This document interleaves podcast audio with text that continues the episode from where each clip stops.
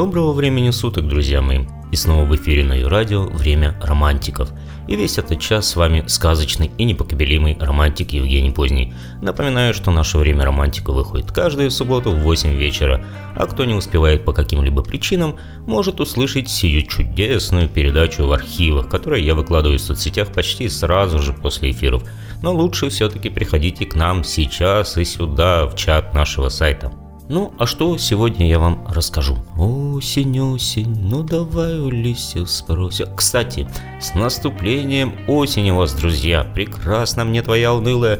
А, нет, а чё же унылая? Яркая и романтическая пора, замечу. Так вот, расскажу вам о креативных на всю голову людях и их поводах к разводу. Как ни странно, антиромантично это звучит. Зато потом я расскажу вам о свадьбах, дабы уравнять баланс. Предлагаю еще попить чайку, осень же. Чай, плед, кресло, качалка, ну и немного сказочки. Нам, думаю, тоже не помешает. Речь, конечно, не о Пушкине, но все же. А, да, конечно, наша рубрика немного строг. Так что устраиваемся поудобнее и плавно, как осенние листья с деревьев, погружаемся в наше время. Время романтиков. Опять не так. Сегодня предлагаю немного взбодриться, ибо в зимнюю спячку мы еще успеем залечь, а посему let's go, my friends, let's go!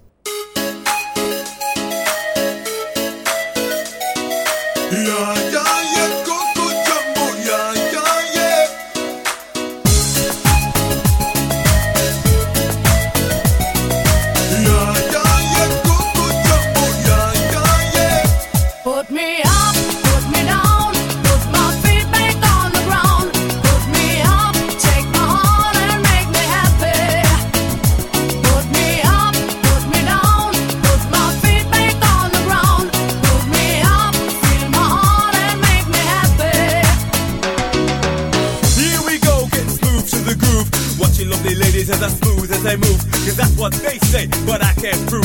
So turn it up again and watch me move to the groove. As we get close, you whisper Coco. I hold you in my arms and you say Jumbo. Scream and shout, turn and say Colombo. Now I gotta go, so Coco. Put me up.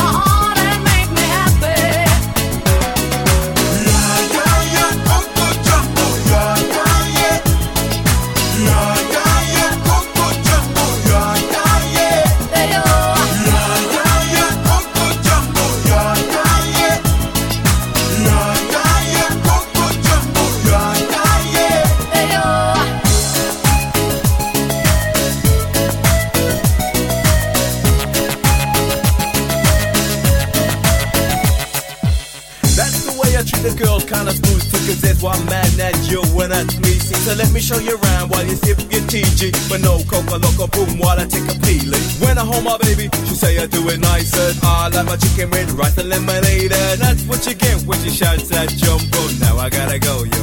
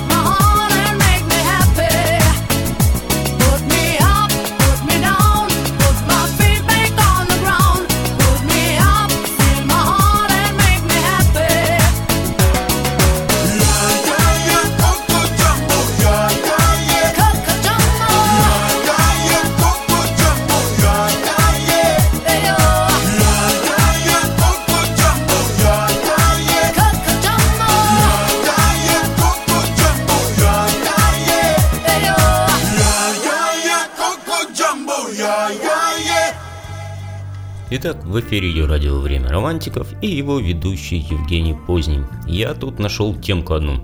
Антиромантичную, так сказать, но интересную до ужасти. В любви бывают не только свидания, но и расставания.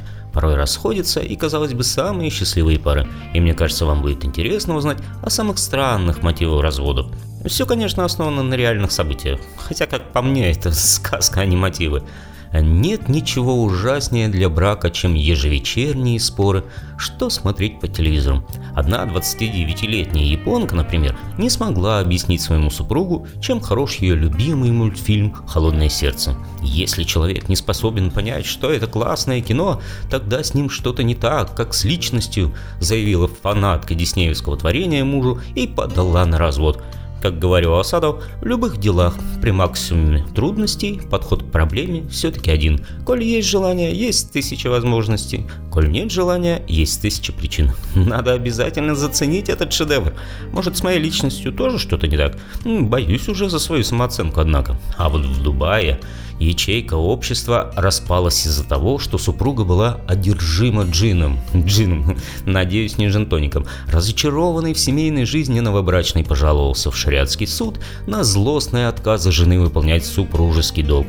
По его словам, хранительница домашнего очага совсем перестала заниматься с ним сексом. С любыми претензиями она предложила супругу обращаться к ее родителям, а те, в свою очередь, объяснили мужчине, что в дочь давно вселился джин. Суд аннулировал брак, однако мужа обязали уплатить своей жене 40 тысяч дирхамов, около 11 тысяч долларов, в качестве единовременных алиментов. Ха, мне нравится. То есть она ему отказывала по сказочным причинам, и он же должен ей алименты платить. Думаю, без Джина тут точно не обошлось. Впоследствии юристы передумали и лишили провинившуюся каких-либо денежных выплат вообще. Может, ее просто вам Паладина запаяли обратно. О небеса, о чудеса. А вот одному россиянину не везло с личной жизнью. Супруга жителя Воронежа всегда жаловалась, что его мужское достоинство недостаточно велико, чтобы доставить ей удовольствие во время близости. Мужчина обратился к врачам, и орган был увеличен хирургическим путем. На беду во время эротических экзерсисов новая э, запчасть таки сломалась, что привело супругу в бешенство. Я представил эту картину. Дорогая, извини, он еще обкатку не прошел после ремонта. Говорила тебе, смазки больше надо было. Эх, надо было запаску достать. Ну или хотя бы как при переломе шину наложить со жгутом. Хотя в этом случае надо было сразу на шею. Молодежь, короче, всему учить надо. Несмотря на уверение мужа, что он сделает гарантийный ремонт, в смысле операцию повторно, и все снова будет хорошо, жена подала на развод, заявив, что сыта по горло сексуальными неудачами. Короче, Казанова не получился из парня. Учите матчасть, как говорится. Правила эксплуатации еще никто не отменял. Справедливости ради необходимо отметить, что бывает и обратная ситуация. Муж не удерживает сексуальных аппетитов благоверный. А житель индийского Мумбаи подал на развод, указав в качестве причины сексуальные издевательства. А вот я всегда говорю, что если бы женщины были сильнее, то изнасилований было бы на порядок больше. А по словам бедолаги, жена требовала исполнять супружеский долг три раза в день, и даже этого ей было было мало. Она хотела, чтобы индиец постоянно принимал стимулирующие либидо снадобья и заставила заниматься сексом даже после того, как ему сделали операцию по удалению аппендикса. Измученный муж заявил суду, что супруга безжалостно, агрессивно, упрямо, автократично. Суровый муж рыдал крокодилями слезками и говорил, что жена угрожала ему изменой с другими мужчинами в случае отказа удовлетворять ее аппетиты. Служители Фемиды пошли мумбайцу навстречу и аннулировали брак несчастливой пары. И женщина, как буря, улеглась. А в эфире «Время романтиков», а продолжим мы чуть позже, друзья, ибо гарантийный случай никак не дает мне нормально говорить. И вообще не пора ли мне пройти техосмотр?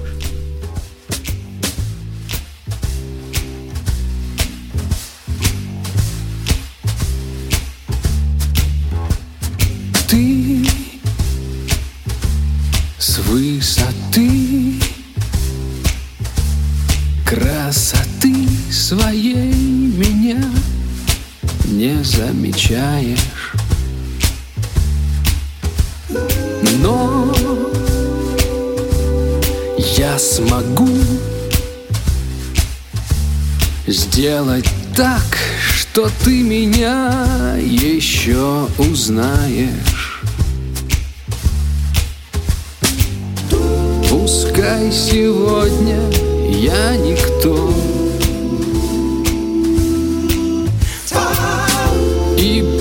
твердят тебе, что я не то.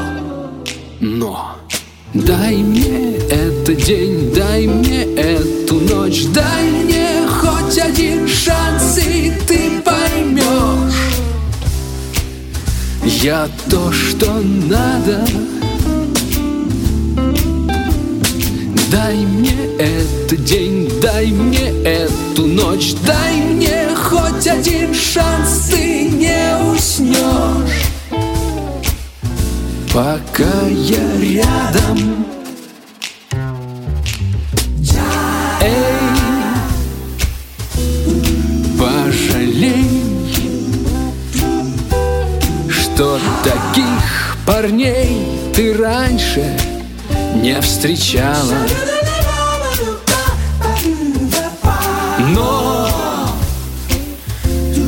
для тебя. Изменю себя и все начну сначала. Пускай сегодня я никто. И пусть твердят тебе, что я не Но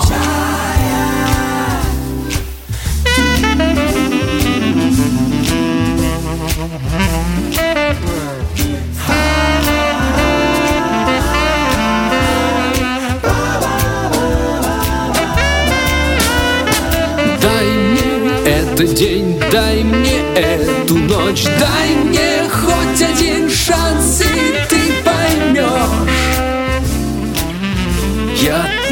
что надо. Дай мне этот день, дай мне эту ночь Дай мне хоть один шанс, ты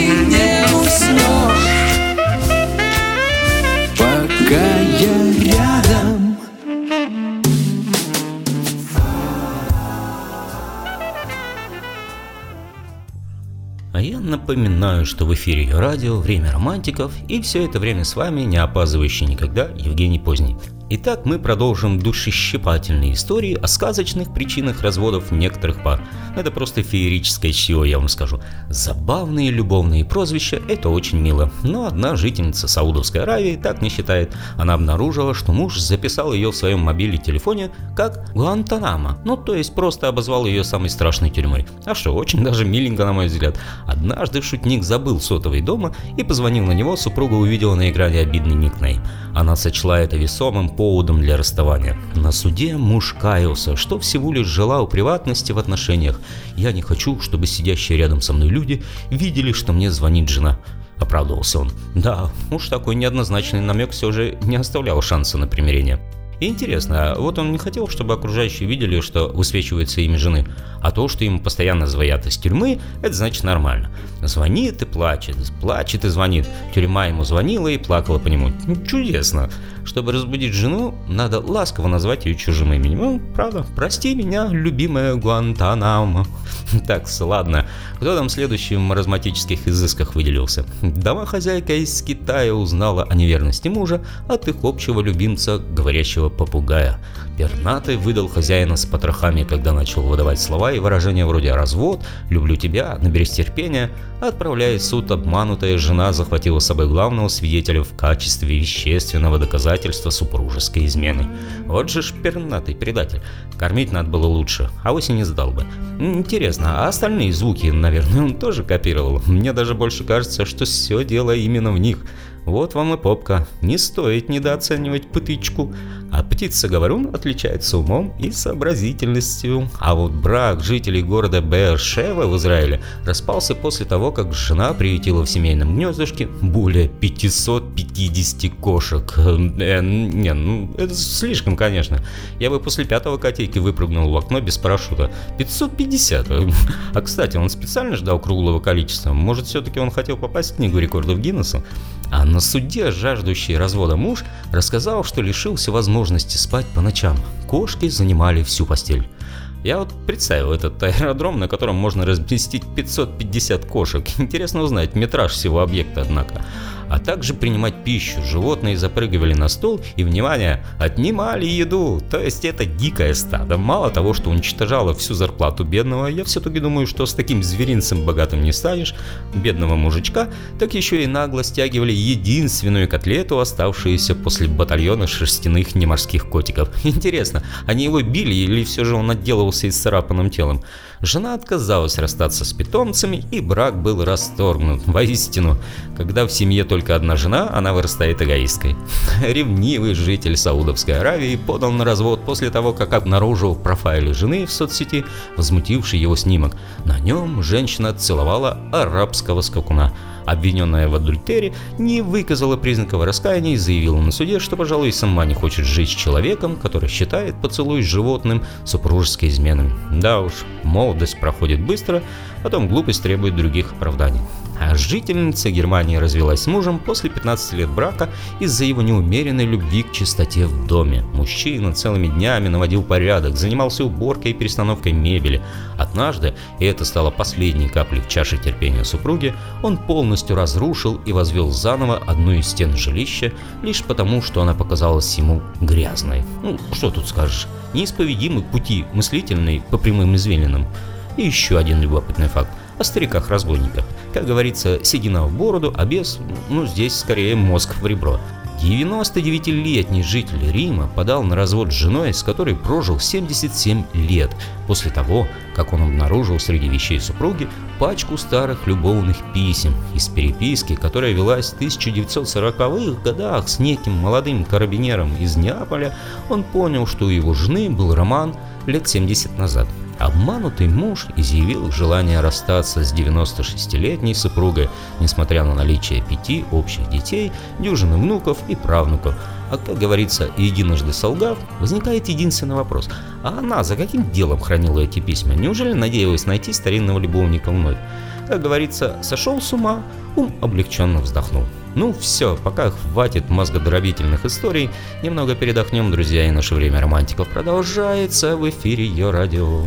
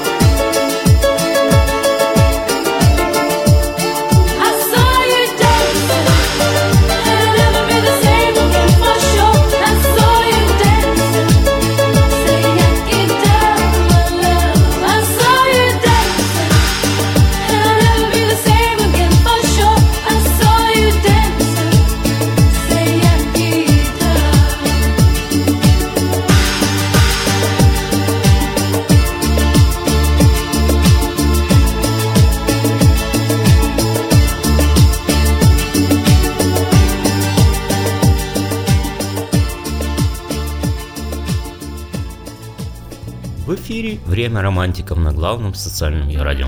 А теперь, после разводов, надо срочно вернуть тему свадеб. Но мне кажется, что рассказывать об обычных свадьбах несколько неинтересно, а поэтому поведает вам ваш мужичонка с коробчонкой, то есть с микрофоном, о необычных свадьбах. Многие полагают, что свадьба – наиглавнейшее событие в жизни человека, и относиться к нему нужно исключительно серьезно. Но так думают далеко не все, а потому из спутников жизни выбирают себе довольно неожиданных – традиционной Индии браки нередко заключают родители молодых, и довольно часто вкусы старшего поколения, мягко говоря, выказывают немалое удивление. Только представьте себе, чувство 18-летней Мангли Мунду, имя-то какое – которой пришлось взять себе в мужья бездомную дворнягу. Довольно невзрачного жениха по кличке Шеру привезли на автомобиле с водителем, а во время церемонии, на которой присутствовало около 70 гостей, были соблюдены все обычаи. На столь необычном выборе партнера настояли родственники невесты и деревенские старейшины. Описываемый случай произошел в небольшой деревушке на востоке страны. Жители данной местности искренне полагают, что церемония собачьей свадьбы способна избавить деревню от влияния влияния злых чар. А вот в 2007 году 18-летний Селва Кумар женился на 10-летней собаке для того, чтобы излечиться от многочисленных болезней. К 18 годам у юноши развился паралич верхних и нижних конечностей, и он оглох на одно ухо. Местный астролог связал болезни Кумара с тем, что в детстве мальчик жестоко убил двух псов. Чтобы избавиться от проклятия, юноше надлежало немедленно сыграть свадьбу с собакой, что он и сделал. О терапевтическом результате данного действия история умалчивает. А вдруг? Индия рулит все-таки. Девятилетнюю Карнамони Ханца выдали замуж за пса из-за лишнего зуба. Торчащий из десны неправильный зуб был сочтен настолько дурным предзнаменованием, что исправить скверную карму девочки было возможно лишь с помощью правильного замужества. Впрочем, подобные церемонии не мешают новобрачным в будущем играть свадьбы с самыми обычными людьми, а носят скорее ритуальный характер. О четвероногих супругах надлежит всячески заботиться и ни в коем случае их не обижать. Я представил разговор подружек. А муж-то у тебя чем занимается? Муж? Да лает целыми днями, да спит на коврике, собака бездомная. И главное, все правда. А в 2012 году индийские СМИ сообщили, что известной индийской актрисе Айшварии Рай, чтобы избавиться от сглаза, пришлось выйти замуж за дерево. Несколько позже Рай этот факт опровергла, но, как известно, где дым, там огонь. Подобная традиция у индийцев действительно существует. Когда астролог предсказывает девушке или парню, что в браке их ждет несчастье, например, смерть супруга, Молодые люди играют свадьбу с деревом, чтобы перевести предзнаменование на него. Потом дерево рубят и без страха играют свадьбу с суженым. Вступить в брак с деревом – это вовсе не чисто индийская забава. В конце 2013 года в Аргентине актер и правозащитник Ричард Торрес женился на дереве. Во время церемонии, на которой присутствовали друзья и родственники оригинала, он поцеловал невесту и даже попытался вручить ей букет цветов. Дупло не иначе. Позже Торрес объяснил свое необычное поведение желанием привлечь внимание общества к проблемам экологии. Воистину, любовь зла. Довольно часто нетрадиционные браки заключаются из желания привлечь внимание, как-то выделиться или в целях рекламы. В СМИ не раз уже сообщалось о церемониях бракосочетания с лошадьми, козлами, змеями, кошками и даже дельфинами. Но бывают и нетрадиционные браки по любви. Так, в июне 2013 года известный модельер Карл Лагерфельд заявил, что собирается жениться на своей обожаемой кошке Шупе. Кошки, Карл! Дело ограничивалось лишь заявлением о намерениях, но на содержание своей домашней любимицы модельер тратит денег десятки раз больше, чем многие люди на своих человечьих супругов. А уже представил, сколько кошечек девушек мечтают мурлыкать в его постели. В постели, Карл. Пути Амура неисповедимы, и мишенями стрел с маленького проказника могут стать не только весьма милые представители флоры и фауны, но и совершенно неодушевленные предметы. Так, один житель Мельбурна неожиданно женился на собственном телевизоре, а житель Южной Кореи Ли Джин Гью на подушечке для обнимания. Дама из Пенсильвании Эми Вольф в 2009 году вышла замуж за аттракцион, подобие американских горок. Беззаботная церковная нанизка извините, органистка призналась, что уже более 10 лет совершенно без ума от этого механизма. Кто бы сомневался.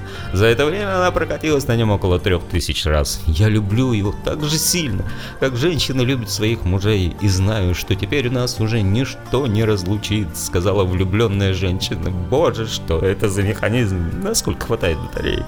Другая американка Эрика Эйфель в девичестве Лабри в 2007 году провела церемонию бракосочетания с Эйфелевой башней. Позже она призналась, что ранее испытывала подобную симпатию к Берлинской стене.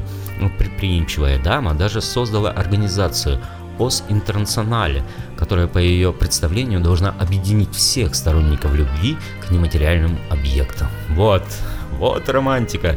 Это вам не обнимашки в парке под луной. Санавис. И мы продолжаем время романтика в эфире ее радио, друзья.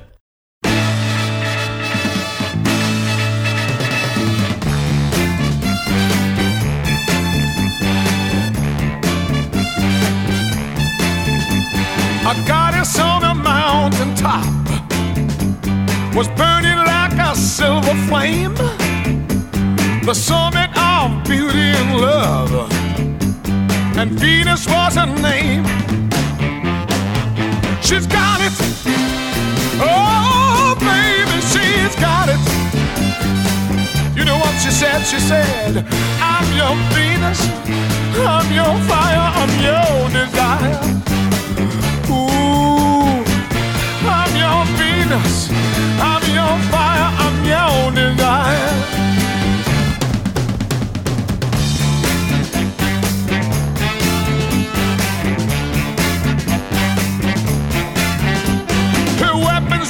Crystal eyes, making every man feel mad. Black as night she was. She had some little thing no other woman had. Ooh, ooh, she's got it. Oh, baby, she's got it. She looked at me, and she said, baby, I'm your fire. I'm your fire, I'm your desire. She said, I'm your Venus. I'm your fire, I'm your desire. Yeah.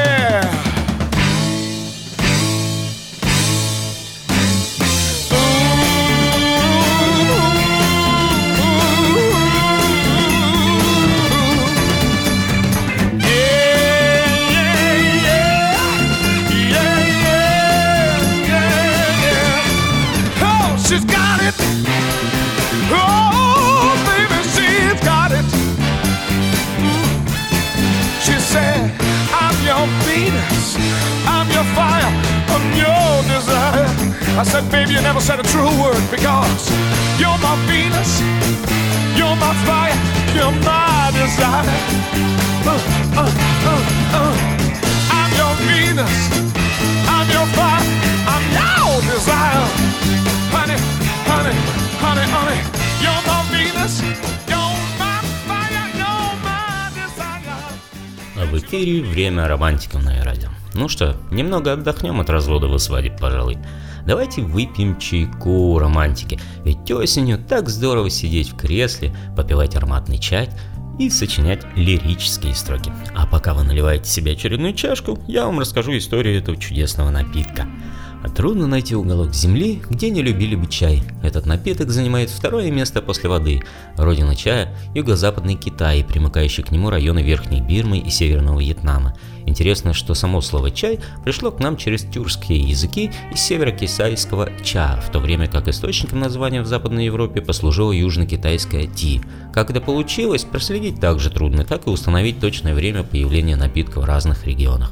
Первое упоминание о чае восходит к глубокой древности. О том, как был обнаружен дикорастущий чай, рассказывают легенды Китая, Индии, Японии. По одной из них чай возник во времена творения Земли и неба.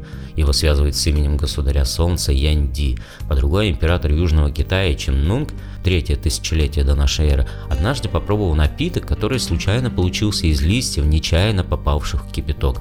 Напиток оказался настолько ароматным и вкусным, что император приказал собрать и сохранить эти листья и издал указ о применении его по всей стране. Исторические памятники подтверждают, что чай был известен в Китае уже в период Троецарствия.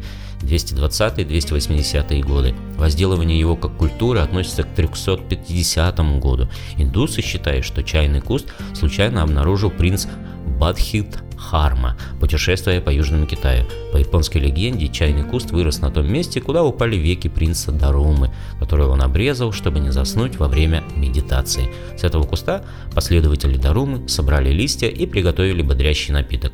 Долгое время считалось, что кусты – единственный вид этого растения.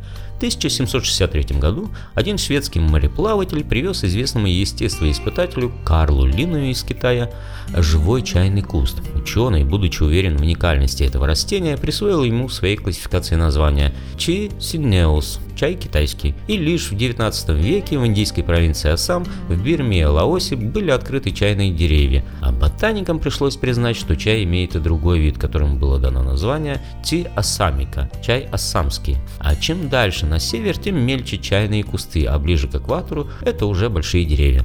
Первенство и превосходство дикого китайского и кустового чая по сравнению со всеми известными его разновидностями было доказано и путем биохимического анализа советским химиком Джимукадзе. Китайские философы говорили, что чай лучше вина, так как, укрепляя и взбадривая, он не вызывает опьянения, и лучше воды, так как не является переносчиком инфекции. А вначале чай употребляли правители и священнослужители, как целебное питье, снимающее усталость, укрепляющее силы и зрение, или в составе мази, например, от ревматизма. Использовать чай как напиток на его родине начали в V веке. Чай ценился очень высоко, императоры дарили его своим сановникам в знак поощрения. В VI веке это любимый напиток знати, но к X веку чай уже стал национальным напитком в Китае и, соответственно, предметом торговли. А теперь Небольшой конкурс, друзья мои, раз уж мы про чай заговорили. Внимание! Какое отношение имеет рис к народному чаю и почему он народный? Ответы жду в чате нашего сайта. В качестве приза первого и правильно ответившему я поставлю песню в следующем эфире.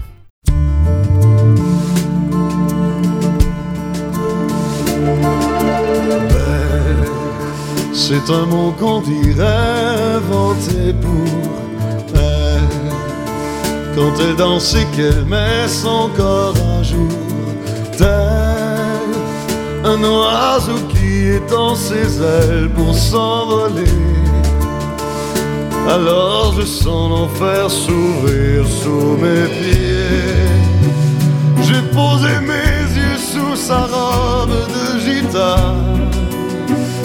À quoi me sert encore de prier Notre-Dame? Celui qui lui jettera la première pierre, celui-là ne mérite pas d'être sur terre.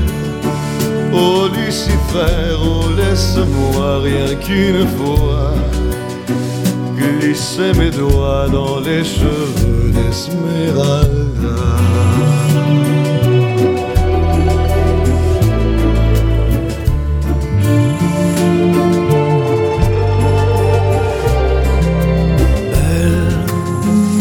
Le diable qui s'est incarné en elle pour détourner mes yeux du Dieu éternel qui a mis dans mon être ce désir charnel pour m'empêcher de regarder vers le ciel.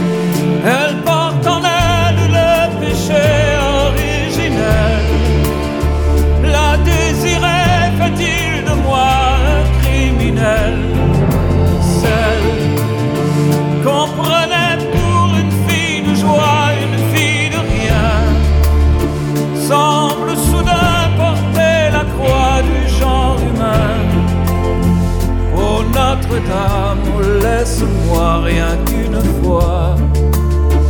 Pousser la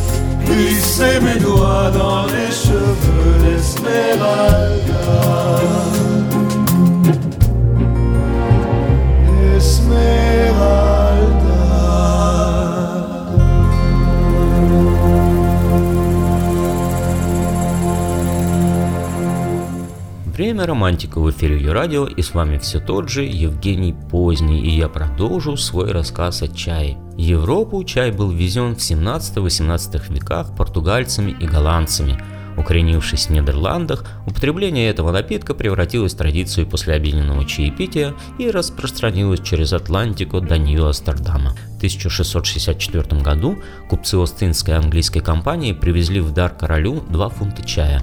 Дар был принят, напиток оценен по достоинству и началось триумфальное шествие чая сначала как предмета роскоши, доступной богатым и знати, а значительно позднее как традиционного напитка широких слоев. Он стал доступен горожанам лишь с конца 18 века после снижения налога на чай, но для большинства оставался еще слишком дорогим. Чай пили в кафе, первый из них принадлежал Томасу Твиннингу, ткачу по профессии, где при недостатке разменной монеты в качестве сдачи можно было получить чайные талоны, которые принимались магазинами как обычное средство платежа. В 1793 году лорд Маккартни вывез из Китая семена чая и передал их в Калькутский ботанический сад для изучения и культивации. Индия, бывшая тогда колонией Британской империи, активно развивала производство чая. В 1860 году было реализовано уже около 2000 тонн. Теперь стал вопрос о темпах перевозки. По бескрайним морским просторам неслись чайные клиперы, быстроходные парусники с ценным грузом. Традиционными стали чайные гонки, сулившие приз победителю. Известен случай, когда три клипера Ариэль Тайпинг и Серика синхронно прошли всю дистанцию длиной 25 744 километра и борт-оборт вошли в гавань. На Яве, Суматре, во Вьетнаме чай начинает разводить в первой половине 19 века, во второй половине в Африке и Южной Америке, в начале 20 века в Северной Италии и Южной Швейцарии. В настоящее время разведение чая освоено и в Австралии. С древности и до наших дней человечество признает благотворное действие чая на организм. В книге Макзан Аль-Адвия «Сокровищница лекарств» приведены слова таджикского врача 18 века о том, что чай укрепляет силы организма и дух, возбуждает, повышает настроение, укрепляет он также желудок и половую способность у людей с холодной натурой. Древние китайцы называли чай огнем жизни. В начале 18 века медик японского императорского двора отмечал, что чаепитие способствует очищению крови, очищает слизистую оболочку глаз, регулирует работу печени и селезенки, снимает садливость и вялость, оживляет мышцы тела. А Лев Толстой говорил о чае. «Я должен был пить много чая, ибо без него не мог работать. Чай высвобождает те возможности, которые дремлют в глубине моей души». Ну, о целебных свойствах это супер напитка я вам расскажу как-нибудь в следующих эфирах. Тоже достаточно интересно. А в эфире сейчас время романтиков на главном социальном. И мы продолжаем, друзья.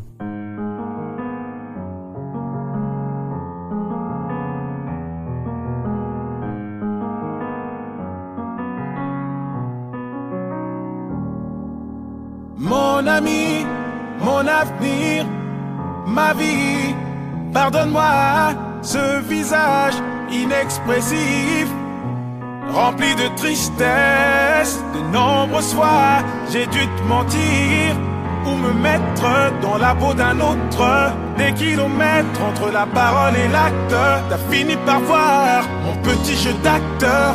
Mais laisse-moi, je peux tout expliquer. Des fois, je fais des choses que je comprends pas. La nuit m'aide à méditer. C'est dans ces moments que je me dis que je vais changer.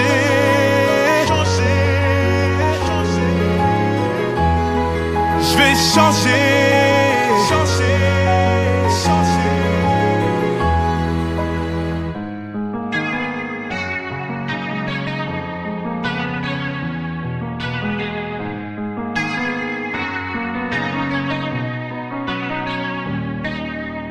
Mes ennuis, mes envies, mes désirs, mes plaisirs ont pris le dessus sur ma vie de famille.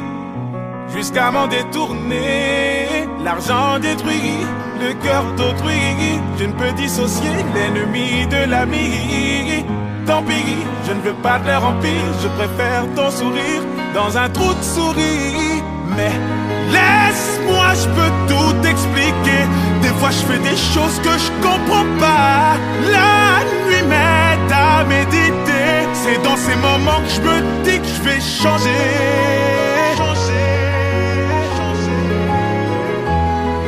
Je vais changer. Changer, changer.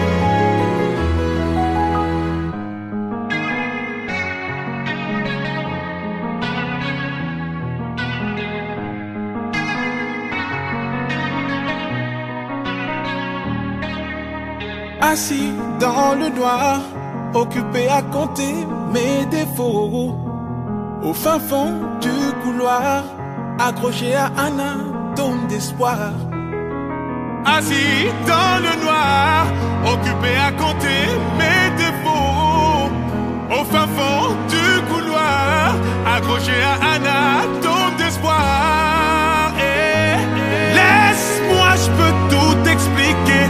Des fois, je fais des choses que je comprends pas. La nuit m'aide à méditer. C'est dans ces moments que je me dis que je vais changer.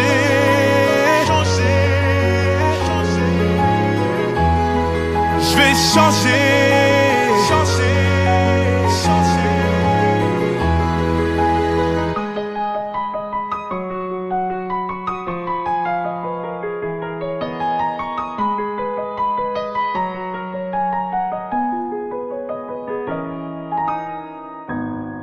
Время романтикам на ее радио, друзья, и с вами все тот же Евгений Поздний. Недавно тоже напился чайку, и во сне чудища снились разные. То Медуза Гаргона, то Василиск.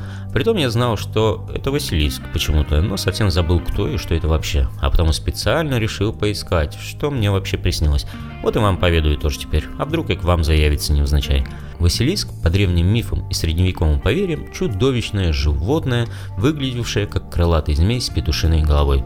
Более точный портрет Василиска складывается из таких черт, как петушиный гребень, лебединые крылья, хвост дракона и птичьи лапы со шпорами. Иногда Василиску приписывалось даже человеческое лицо. На средневековых гравюрах и рисунках Василиск иногда изображался с туловищем жабы, головой петуха и хвостом змеи. Этим изображением он и был обязан легендам о своем рождении, согласно которым Василиск мог родиться только из яйца, снесенного в дни собачьей звезды Сириуса, старым семилетним черным петухом и высеченного в навозе жабой. Причем яйцо это имело не овальную форму, а сферическую. Изображение Василиска с хвостом во рту символизировало годовой цикл и пожирающее само себя время. Следует отметить его малые размеры. Иногда Василиск по длине не превышал и одного фута. А Василиск этимологически происходит от древнегреческого слова «бази левс», что значит «царь», поэтому его и считали царем змей. Этому поверью способствовал и Плиний Старший, римский историк и натуралист первого века, описывающий Василиска как простую змею, отличающуюся лишь маленькой золотой короной на голове.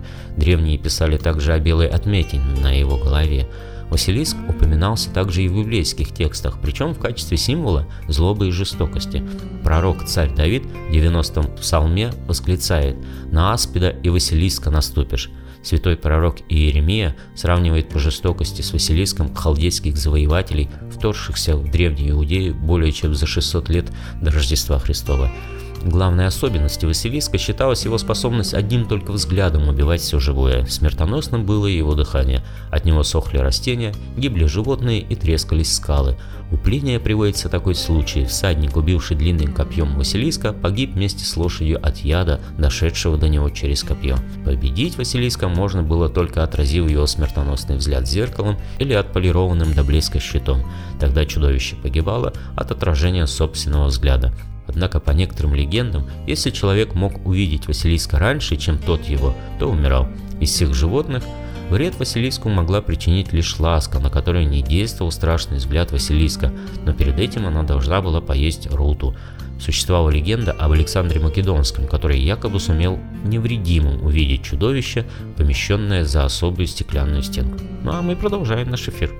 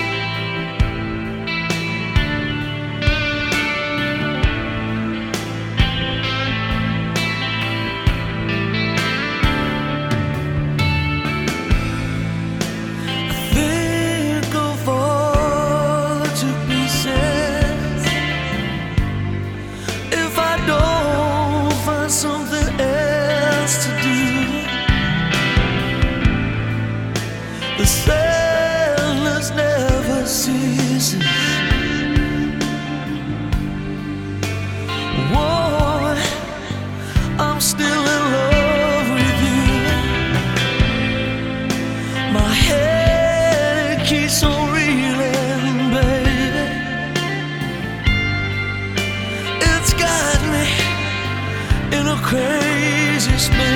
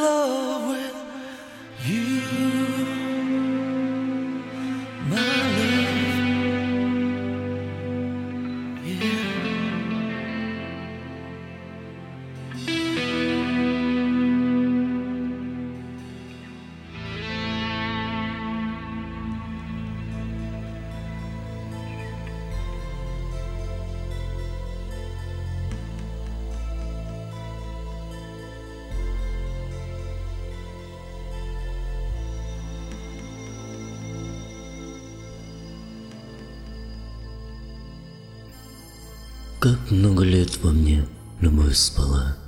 Мне это слово ни о чем не говорило. Любовь таилась в глубине. Она ждала. И вот проснулась, и глаза свои открыла. Теперь пою не я, любовь поет. И эта песня в мире эхом отдается. Любовь настала так, как утро настает. Одна она во мне, и плачет, и смеется и вся планета распахнулась для меня, и эта радость, будто солнце, не остынет. Не сможешь ты уйти от этого огня, не спрячешься, не скроешься, любовь тебя настигнет.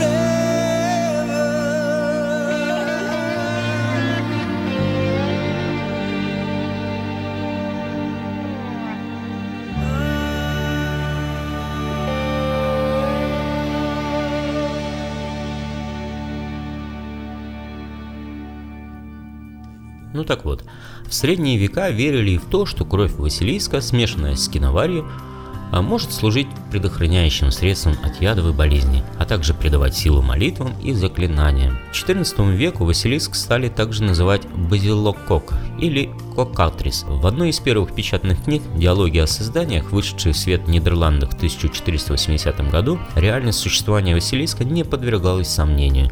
Даже ученые верили в подлинность Василиска вплоть до середины 16 э, столетия, а среди обычной публики эта вера продержалась до середины 18 века. Сейчас же многие натуралисты считают, что прототипом Василиска были или рогатая гадюка с Синайского полуострова, или кобра с капюшоном из Индии, что может объяснить живучесть поверий об этом необычайном чудовище. В современной науке Василиском называется небольшая безобидная ящерица. Изображение Василиска стало популярным в средневековой архитектуре. К наиболее известным произведениям искусства относятся изображение Василиска на церковных скамьях в Эксетерском соборе и на стенах часовни Святого Георга в Винсдоре. А теперь ответ на вопрос конкурса романтики. Гэммайтя, иногда гэнмайтя, с японского коричневый рисовый чай. Японский зеленый чай, который изготавливается из чайных листьев и обжаренного коричневого риса. Изначально такой чай пили бедные японцы, так как рис служил в качестве наполнителя и снижал стоимость напитка. Именно поэтому гэмайтя также известен как народный чай. Ну а время романтиков подошло к концу, друзья мои. Ну а жду я вас следующую субботу на нашем главном социальном ее радио. Программа «Время романтика» выходит в 8 вечера. Ну и по традиции, конечно, блюз, дорогие мои. Добра, тепла, радости и, конечно, любви, друзья мои. До новых встреч!